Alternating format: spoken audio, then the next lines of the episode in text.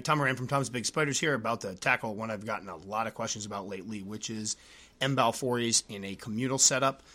Uh, this one I get tons of questions, and I did a whole series of videos on YouTube, but I also started a series on my blog, and I realized afterwards I kind of abandoned it partway through, only because it wasn't really getting a lot of hits. So at the time, I figured it was easier to show people via video what this these setups look like and the behaviors than to, to describe them. But unfortunately, some people started following the blog ones and then said you didn't finish up. And I just think there's a lot of questions surrounding them. Um, so, what I'm going to try to do here is break down basically what I did when setting up my communal, give you a little of the background on it, and relate to you guys some of the information I've received from other people who have attempted communals.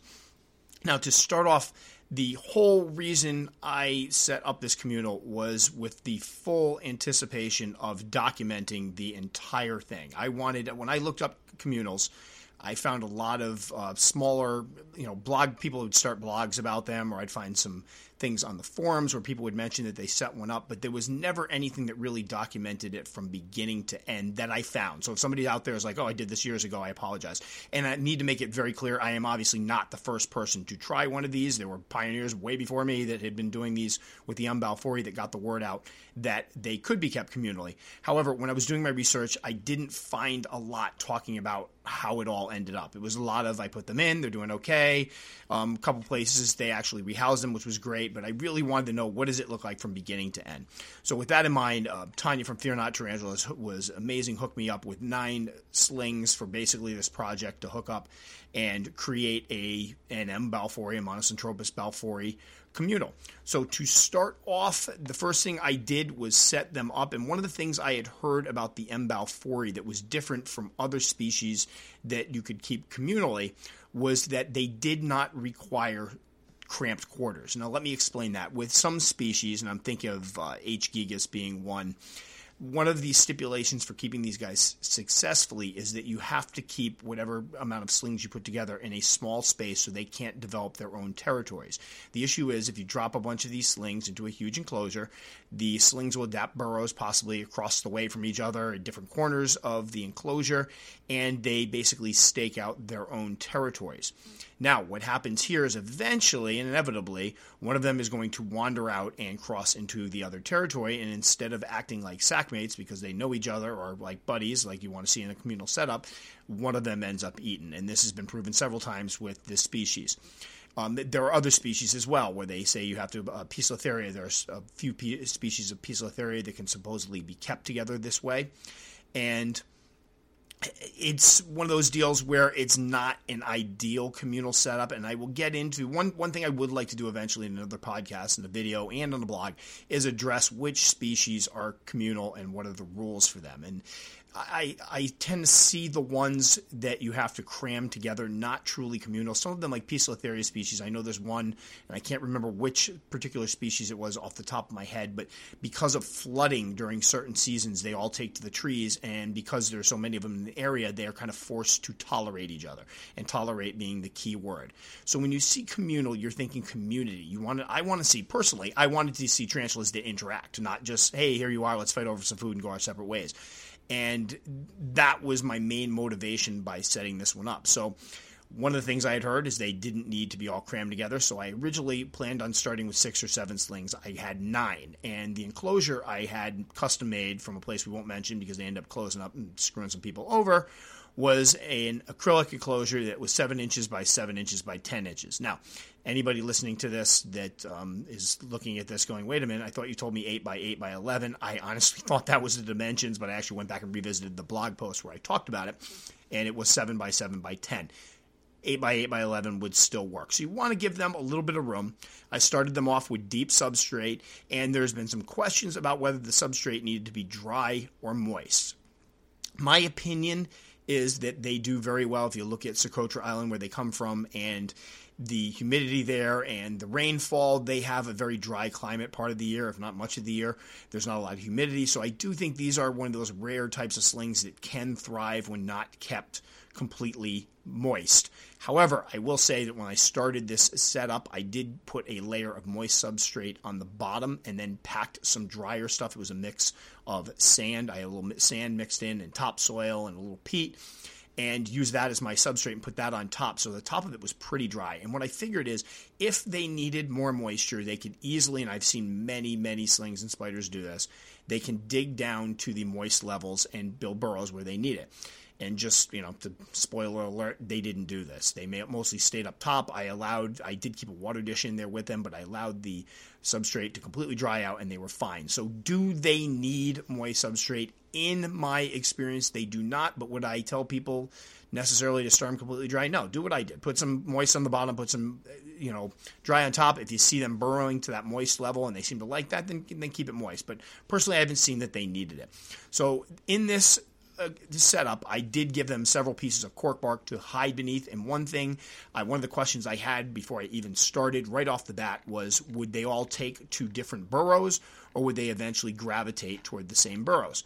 And what I found that I thought was pretty darn amazing is that when I put these guys into the enclosure, what they did was basically go right to the same burrow. The majority ended right in the same burrow. Some of them went to different ones, and then later on, they all ended up in the same general area. So it seemed to me fairly obvious that this species didn't just tolerate each other, they were looking for members. To me, this was my observation, and I have other people say the same thing. It looked to me like they were purposely looking for members of their sat or their group to make this new home with. So Within about a week, they had started webbing up, and I noticed the majority of them were coming out of one hole. They had all gra- gravitated together, even though when they first set out, the, some of them went into one hole, some of them went other directions. And you can see the video of this. I, I would, anybody that enjoys this uh, podcast, if you'd like to go onto my YouTube channel, I have a whole group of basically the whole first year, one just about one every month. I did a video on what was going on. You can see all of the stuff in action. So they all eventually ended up in the same thing, and that was a huge question for me wondering what would happen with these guys. Would they? Would I have to worry about cannibalism? Would I see like you know maybe one pack would create a little den in one corner and one pack would do in the other, and they they wouldn't play nice when they encountered each other? But that wasn't the case at all. So I was able to cross that off of my list rather quickly, and come to the conclusion that yes, indeed, they do like to be together, they, at least as slings.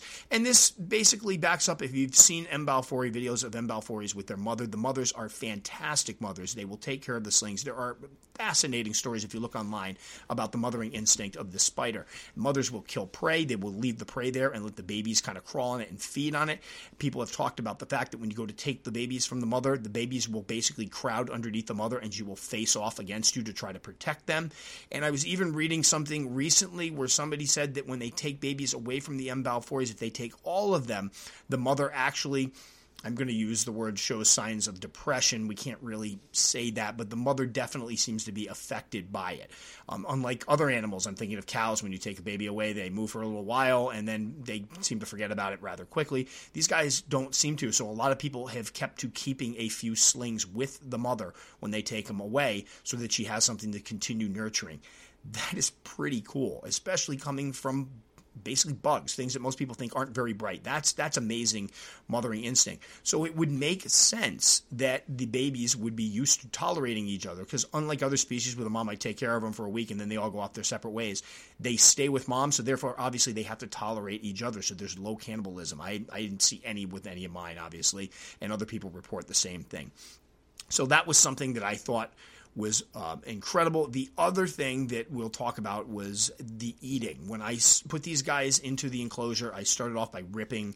This is going to sound gross, but I would take roaches and crickets and rip them in half and leave them in front of the burrows. And these guys would come out and grab pieces of these and start eating. And, and the neat part was they would come out, and some cases you'd have two or three of them eating the same piece of cricket until one of them got a little greedy, and then there'd be a little scuffle, but there was no real aggression. They would mostly just wrestle until one of them ended up with a piece. Or in one case, they ripped it apart, Jurassic Park 2 style, and each of them took half of it, which I thought was cool. And then they would kind of go to their own areas and eat. So, some cases they would sit right together. dine together, eat together peaceably. Other cases, they would kind of spread out and eat by themselves. But the one thing I noticed that kind of blew my mind right off the bat was how well they got along during the, the feeding process. I've only seen a handful of scuffles over prey items and how readily they ate and how much they ate in these situations. I had previously raised three M. balfouri. I got them as large sling juvenile size, and they took forever. We're talking three years for something that started off as like an inch and a quarter to reach, you know, three and a half inches or so for a female. They didn't eat well in the winter. They disappeared. A lot of times uh, I would have to leave pre killed prey because even like when I go to drop in a medium cricket, which for a tarantula that size is no problem, they were terrified of. They would not go at the cricket. So I had to drop in smaller prey items. And what I think now, uh, just realizing how the mothers take care of them, is for a lot of it, the mom does kind of nurture and take care of them to begin with. So they're used to eating dead prey. So I had somebody comment on one of my videos, and I, I think I already addressed this, where they made a comment about you don't feed tarantulas dead prey. Well, no, I think with this one, this is totally appropriate because that's something the mother would do. She would kill something and feed them for them, just like you know a dog or cat or something of that nature. Which again, awesome stuff. So they will eat together without conflict, and they will eat much better. I found, and I just talked to another keeper that's seeing the same thing. They ate much better, more readily when kept together. There seems to be strength in numbers with these guys. That is an actual social benefit of keeping them together. The fact that when keeping them separately, they don't seem to want to eat very much. They um, will take winters off. They're afraid of larger prey. Put them together, they're eating machines. So it wasn't too long I think it was maybe after the second molt. So they'd put on a little bit of size. They'd probably been about an inch, inch and a quarter. I started dropping in small crickets, and they were taking them down no problem. Where the ones I'd raised by themselves would not even take small crickets at that point. It, they would come out and hunt. It was great to watch. Sometimes two of them would go for the same one, but it always end with one getting it, the other one going to get another one. So feeding wise, one of the things I saw right off the bat was they fed better. They fed more often. They did not take the winter off like my other species that I kept separately did. My other, I mean, my other specimens, and they did not fight. So again, really cool stuff. As far as container sizes to keep them in, that 7 by 7 by 10 is just what I did. That is a ballpark. So I know a lot of people try to emulate this stuff perfectly, and I get that. I know if I had found something out there that said this is what I use, this is what worked, I would have done the exact same thing. I was kind of winging it a bit. But please keep in mind, this is just how I kept them. There are other people out there keeping them totally different. I had somebody ask, would it be okay to keep them in a 12 by 12 Exo Terra if you got like one inch slings?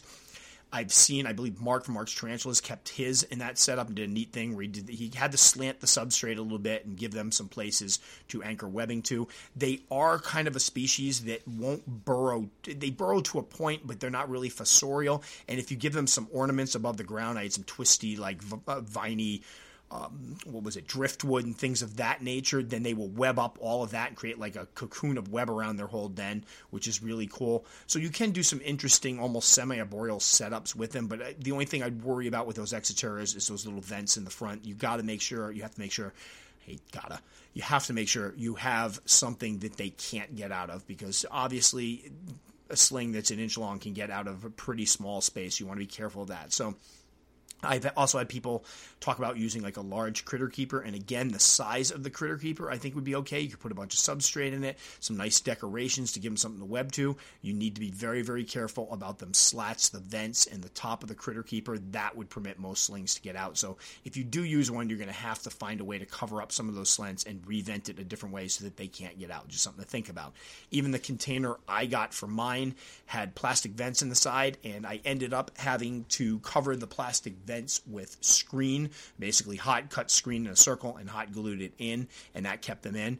And again, I don't think this is a species that is as likely to escape as some. I don't want to give people a false sense of security, but from what I've seen, they will they will wander out a little bit from the den, but they're not really like other species that will take off and try to find new dens. They want to stay together. That is their home. That is their home base. So just something to think about. But that doesn't mean leave a bunch of gaps and hope they don't get out. Make sure you secure all the openings. So as far as growth rate, that was another thing I noticed with these guys that was amazing. The growth rate was absolutely through the roof. It took my guys a total of one year almost to the date to get about three and a half inches be sporting their adult colors. That's when I did my rehousing. However, my other ones, as I mentioned earlier, it was about three years for one to go one point one and a quarter inch to about three inches or so. So I saw a huge difference, and again, I think that was because how much bolder they were as far as eating.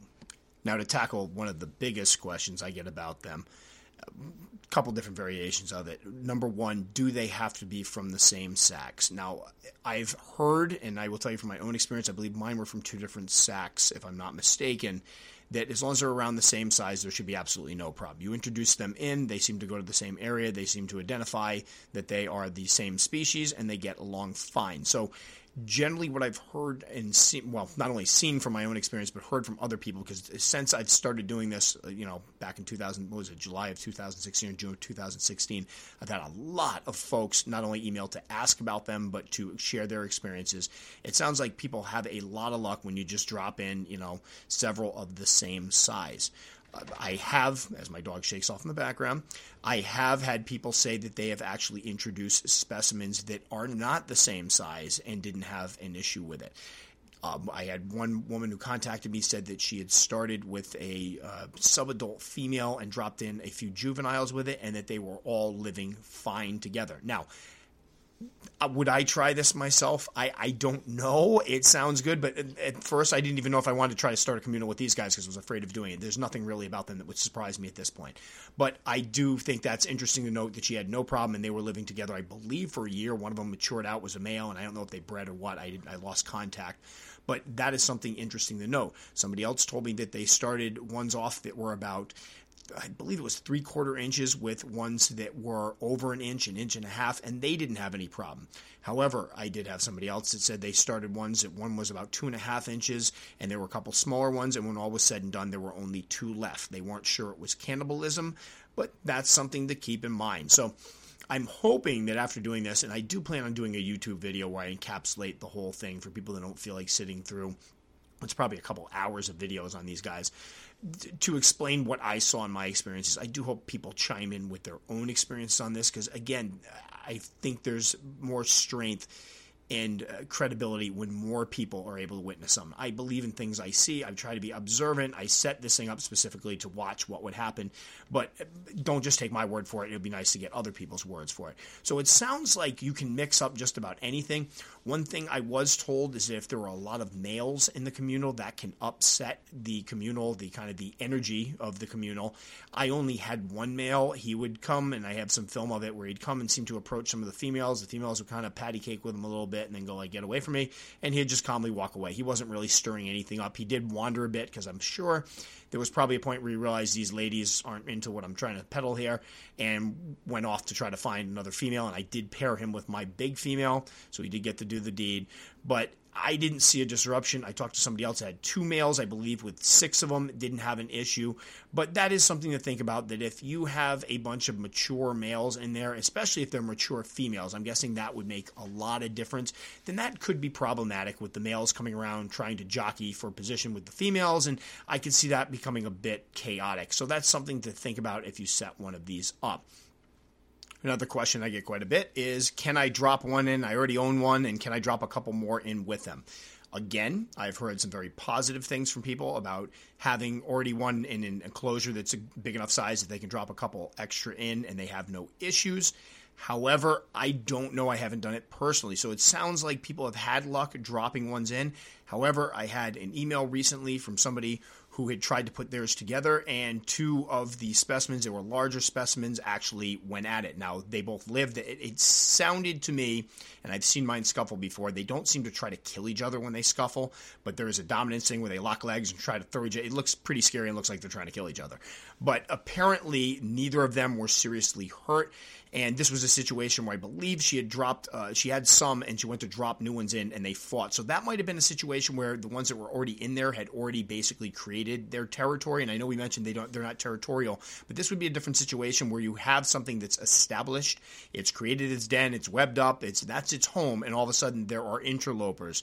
Now, I was hoping she was asking whether or not she should drop them back in. I honestly admitted that I would be a little wary of it, but if she sat right around and and watched the interactions, maybe it would be fine. I did not hear how it turned out.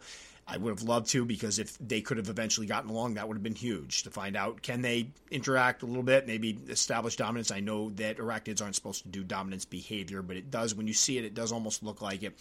And could they live peaceably after that? I'm not sure. So that's something people will still need to look at another question I get if they have babies, will there be issues there? I don't know. I honestly don't. I don't think mine are bred, thankfully, because I really, I, I, honestly, as cool as it would be, and Billy and I were talking about this the other night, like on one hand, it would be incredibly cool to have that tank filled with little babies, but on the other hand, I don't know how it's going to pan out and trying to get those babies out eventually. I have eight females. If all of them got bred and produced 100, that's 800 slings in there. Uh, that could be a nightmare. But I have, I would have to assume, and this is just an assumption, that they would probably each mom would probably have its own den or her own den with her babies and they probably wouldn't interact too too much at that point they would stay in that area if i dropped slings in moms would hunt i don't know if moms would hunt over the food if i dropped in a bunch of crickets what would the moms do but i have heard instances where people have had two Balfours, and one of them has adopted another Balfour's slings. And I tried to find this article, and again, trying to find this stuff, you find it one time and then you can't find it again. Uh, was really difficult. I was hoping to find this, but somebody detailed how they pulled a female out or a female died, and another female ended up, the slings basically migrated over. So that's incredibly interesting. I try to find other animals in the animal kingdom where they'll adopt another another female's offspring. It doesn't usually happen. So that would be incredibly cool. So again, this is a gap in something I don't know. When people ask me, I, I, give my best educated guess. Maybe someday I'll get to see it with mine. Eventually, I will probably, if these females weren't already bred, I think they're too young to breed right now, but I don't know. I could be surprised. Haven't seen them very much this winter. They could be bred, but if I breed them down the road, that would be something I'd want to look at. As much as I do not want to see my females fighting, that would be horrifying. So hopefully they do get along really well. So for the meantime, that'll probably be something that's for down the road.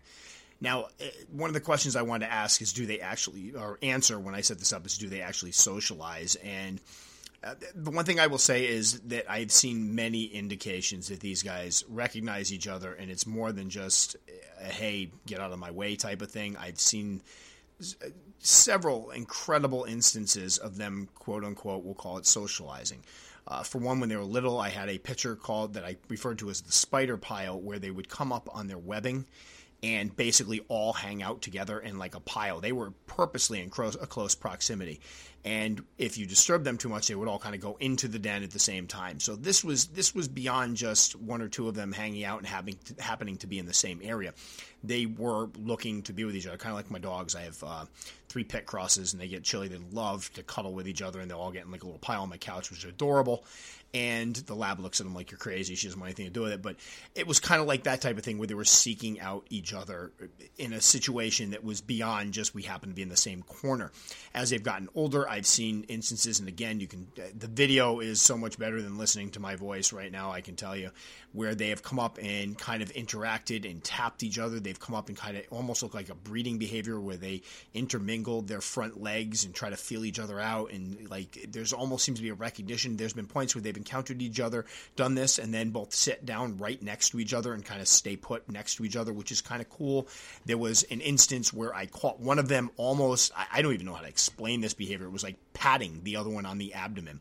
And some people speculated that this could be some type of hierarchical behavior one of them is trying to establish dominance over the other. Somebody else came on and said bugs and insects and arachnids don't or can't do that. But I have to say, if you watch it, it's compelling and it's not breeding behavior, and they are doing something really weird there, which could be somebody just kind of going like, "I'm in charge," like the dogs will do. I keep bringing it back to my dogs. Love my dogs. So I've definitely to answer this question. People ask, do they actually are they social? Are they a true community? My answer, using my communal as an example, is absolutely a resounding yes. They do appear to thrive in each other's company. They grew faster, they ate better, they're bolder. I saw these guys out much more. My single ones would be gone all winter, although mine have been gone this winter, which goes back to I'm not sure if they're bred or not. We'll see. That might be another update in itself they interact with each other. They, as slings, they would go to the same area. As adults, they'll come out and you'll see two or three of them in the same area.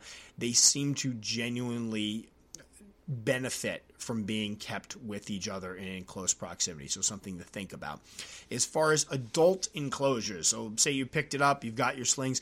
I would personally encourage people setting these up to give yourself some room to start off. I, I saw somebody had set one up and they put them in very small enclosures to start off. I, I don't, and I believe what they had heard, and I I don't agree with this, was that you have to keep them smushed together or else they'll establish territories. That's uh, we've already disproven that earlier in this podcast and in my video and some pictures I have.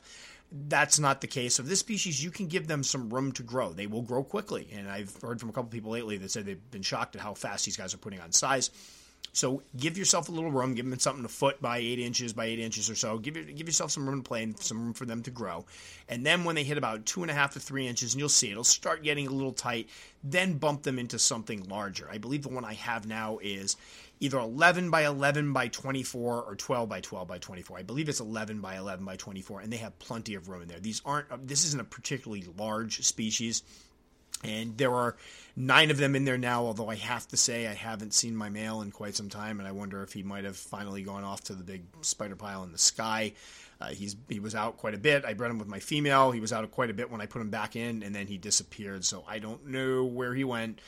Um, might be it for him. But so even so, there's eight in there now, and they have plenty of room. And if by chance they're pregnant and or they're having offspring, that should be enough room to start. Obviously, I can't leave those offspring in there. That would be a nightmare. So I'd have to get either something much much larger to give them some room, or I will be obviously taking out the spiderlings and selling them. But again, I don't want anybody to be confused. This is not a breeding project at this point. I'm honestly hoping they're not bred because I'm not ready for that quite yet. Maybe over the summer when I'm home all day, because taking all those babies out of there is going to be a nightmare. So with the larger ones, you're looking at something, ah, 10, 15 gallons or so, maybe larger if you have more. 20 gallon long would probably work. And again, if you see how I set mine up, I tried to use some sculpture. I, I think I bought a resin sculpture that was kind of looks like roots coming out of the ground. That's I like that setup, and I've seen other people do it as well. I did not come up with that by myself. I saw somebody set one up I thought was really cool, and tried to come up with my own version of it but something with roots, driftwood, you can keep these enclosures completely dry, so you don't have to worry about mold. But just make sure it's not it doesn't have anything treated with anything that's going to hurt the animals. But something you can make kind of a sculpture and give them a few inches of substrate at least to dig in, because they will burrow a bit underneath them, but they'll also web up on top. Really cool to see all the different tunnel entrances and to see the little legs hanging out when they're ready to eat. But again, something 15, 20 gallons, 10, 15, 20, depending on how many you have, will work. You can there's some beautiful acrylic enclosures uh, enclosures out there, things of that nature. For a few of them, you may be able to get away with an extra large critter keeper, but I wouldn't put more than maybe three or four in it. Um, so there are alternatives, but if you're going to, here's my take on it, and I'm one that I'm thrifty and try to save money at times because I'd rather buy spiders a lot of times in fancy cages. Although I have been moving over to buying a lot more nicer cages it, this would be one you want to splurge on. If you're going to set up a communal, you want this thing to look nice and pretty and, and want it to be the focal point of your collection. So spend a little money, pick up one of those acrylic ones. I got mine from Lorex Plastics. I thought they did a beautiful job on it. Just make sure you get the drilled vents. But again, this is one I wouldn't skimp on. If you're spending the money for Balfour, and they can be pricey, especially if you're trying to set up a decent sized communal, then set some money aside and, and make a nice uh, setup for them. And again, for folks, anybody out there using Sterilite or something like that, I am not judging. We've seen my tour of my tarantula room. I have a lot of that. I just think this is one where folks could really put something together nice, and it could be even if you the majority of your things are in Sterilite, and there's absolutely nothing wrong with it. I got a bunch in my room myself. You could put together something really nice with these ones. Now, feeding is usually something that comes up quite a bit, so I probably should tackle this. One of the biggest concerns is that you, the big rule of thumb is when you feed a tarantula, you drop something in, you take it out in 24 hours if it isn't eaten, because a cricket, especially, the, some of the roaches don't seem to bother them. Although I guess the potential's there. Mealworms can definitely, or uh, superworms can do some damage. They can hurt a molting uh, tarantula. They can bite them. There's been instances where crickets have chewed right through them, really gnarly stuff. So you don't want to ever take the chance of having something being pre-molt. You drop a cricket in, thing molts, and the crickets over there feasting on it. Because remember, they're going to be attract- attracted to moisture, and a tarantula after molting is very, very wet. So you can see how it would easily gravitate toward it, like mm, yummy. So we want to avoid that. However, I had a lot of people freaking out when I told them how I fed these guys. When I first got them, I started off with a pre-killed, and I would basically kill several things, larger, big prey items rip them apart and leave them at the entrances. When they started eating live, what I would start doing is dropping in several live items at the same time. So we're talking sometimes 14, 15 crickets a pop for nine of them because some of them would take more than one. And there was a lot of fear that from people, and, and I get it 100%, and I worried about it at first too, that, well, what happens if one of those crickets goes down the hole and eats something? But here's the deal there's always, they don't generally all molt at the exact same time, so there's always going to be somebody eating. And although I've heard that they will guard molting members of their communal, like they will stand guard, I can't say I've witnessed that per se, but there are always specimens that are ready to eat in those tunnel entrances. And generally, if something hits that webbing, it's getting snatched up. So, knock on wood, I haven't had any issues whatsoever with that. We didn't lose a single one, and I continued to drop prey items in. I would go between uh, red racers, although I will say in the first batch of red racers, or red runners, I always call them the wrong thing. First batch of red runners I dropped in, those were smart little guys because they were actually actively hiding away from the webbing. So they lived there for quite some time because I originally, when I was giving them pre killed, I decided I'd drop in some small red runners and see how it'd go. And they weren't eating the red runners. So the red runners were hiding. And then one by one, they got picked off until finally, I think these guys went out hunting and grabbed them all. But crickets work great. You drop them in, and if you the trick is, I think eh, they don't seem to fight over food, so that's not that shouldn't be an issue with this species if you do the communal setup. But I think the trick is there should be at least one for every one you're dropping in. That was just my rule of thumb, and I dropped in a couple extra because I have seen them grab two. So now if you drop in, you have five in your communal, you drop in five, and one of them grabs up two of them. Now you're kind of in a spot because somebody's not getting fed. Now again, they don't seem to attack each other or register each other as a food source, which is great, but you don't want somebody going hungry and creating conflict when they start fighting over the food. As slings, I would feed them usually twice a week as they put on, just like with all my spiders, as they put on size and became juveniles, you know, we're talking inch and a half or so, I changed it to once a week, but was dumping in rather larger prey items that were getting medium crickets at that time. Now that they're adults, it's one, usually right around once a week, I will open it up and drop in 20 crickets, large crickets, or some roaches. I've used the red runners as well, the large red runners and I've had no issues. You just want to keep track. You'll catch some of them out, and when they're looking a little skinny, that means there's probably a few of them that have molted recently, and you want to make sure that they have food. But they've been great. As far as water, I keep a shallow water dish that I keep filled up, and I have caught them drinking before. Um, so that's something to think about. I know this is a dry species, but the water dish is always imperative. And if you're ever worried about them getting a drink or want to give them an, another spot to get a drink, you can always do the trick. And I've done this several times where I just trickle some water on the webbing, and I have caught ones just kind of come out of the tunnel or out of their holes and drink a little bit, and that works great. But other than that, they are very. I, I love the species because besides the fact they can be kept communally, they're just a beautiful species and they're a very hardy species. I mean, these guys they they live in a place that's not particularly hospitable, and they do very very well in most conditions. They can tolerate a little cooler, they can tolerate a little warmer. So just an amazing species overall. So to finish this one off, I guess my advice would be if you're going to start with a communal, congratulations. It's probably the most rewarding thing you're ever going to do in this hobby. And I have found that even people that don't know a thing about tarantulas, when you tell them that technically speaking they are cannibals and these guys can live together and socialize and you can show pictures of it, they do find it to be very fascinating. Um, I would basically encourage anyone to do it. Start with some slings. Buy from one vendor. Try not to be picking. You know, let's let's make things very easy to start off. Buy them from one place get you know everybody asked me and this is another question. How many can you start with? Well start with how many you want. I would think for communal you want at least three. I would say five is a great number. Tiny gave me one heck of a deal on the nine so please don't think i'm out there super wealthy buying all these things. It, it, it was a great deal which is why i did nine and i truly understand when people don't have the money i feel bad. They're like well i can't afford it. Believe me i get it 100% but if you can do five you can usually get some pretty good deals on them start them in a larger enclosure. Give them some room. They are not they should not stake out their own territories. This species doesn't do that. Give them some deep substrate, pack down some moist stuff if you want, put some dry stuff over it, give them some cork bark to hide under, some things to web to, anything like some type of driftwood or stringy. There's a thing, uh, not grapevine, was spider spider wood, I think it is. A buddy of mine, Casey, does the aquariums and he mentioned it. it's just very very expensive but if you can get a hold of some pieces of that you can do some stuff with hot glue give them a place to go they should all go to one den pre-kill your prey if you start off with small ones to start off. When you see them you can easily watch them come out and feed. It's amazing to watch. And once they put on a little size try them with smaller prey either small crickets something normally a little smaller than you'd normally start them with because this species does seem to take a little while to start eating live prey in some instances and then let them grow into their enclosure when they get a little bit bigger with your rehousings. I did a rehousing with all mine, a video. You can see how I did it. It really wasn't that bad. But then you want to probably drop them into their adult adult size enclosure. And we talked about the fact that anything 10 gallons and up is probably fine. Just make sure you put in again that deep dry substrate at this point. Um, I again did the mixture of peat moss, topsoil with some sand to give it a sandy texture. I kind of like it, and I've heard people say they like the way it looks put in those decorations so they can web to, some pre started burrows, some cork bark. Give them a place to run to right off the bat so they can feel secure. And then as they get settled in, you'll see them start burrowing. They web up the inside of the burrows. They come up, they web up the stuff up top.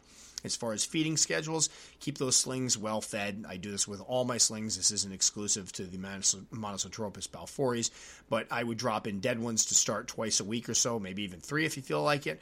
Once you go to live prey, again, twice a week until they put on some size, and then once a week or so, drop in a few more than you actually have spiders in there, which will allow everybody to get some if they need one. And if you get some piggies to eat more than one, to make sure that, again, there's extras left over. And that's about it. Give them a water dish and watch them grow. It's absolutely amazing. So that would be my advice. Uh, I know I'm going to get more questions on these, and obviously the podcasts. Uh, there's more, tons more people watching my YouTube videos right now than listening to the podcast. So I will probably do this as well somewhere along the line in a YouTube video.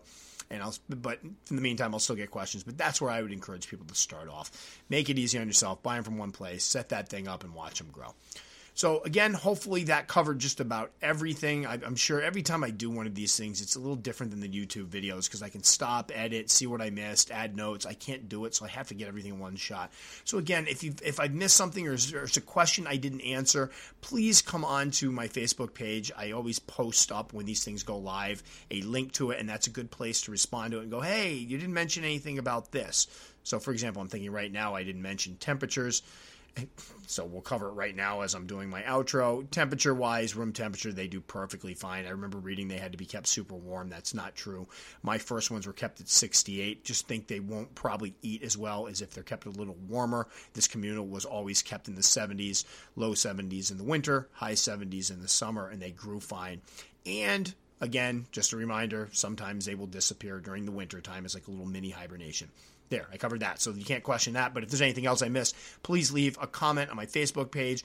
I try to monitor that and get back to them because that's the best way to correspond over these. Thank you so much for listening. Until next time, have fun spidering or whatever our catchphrase is going to be at the end of these. I stole that one from Tanya. I kind of like it. Or get your spider on. There we go. That's my corny one of the day. Have a good one, guys.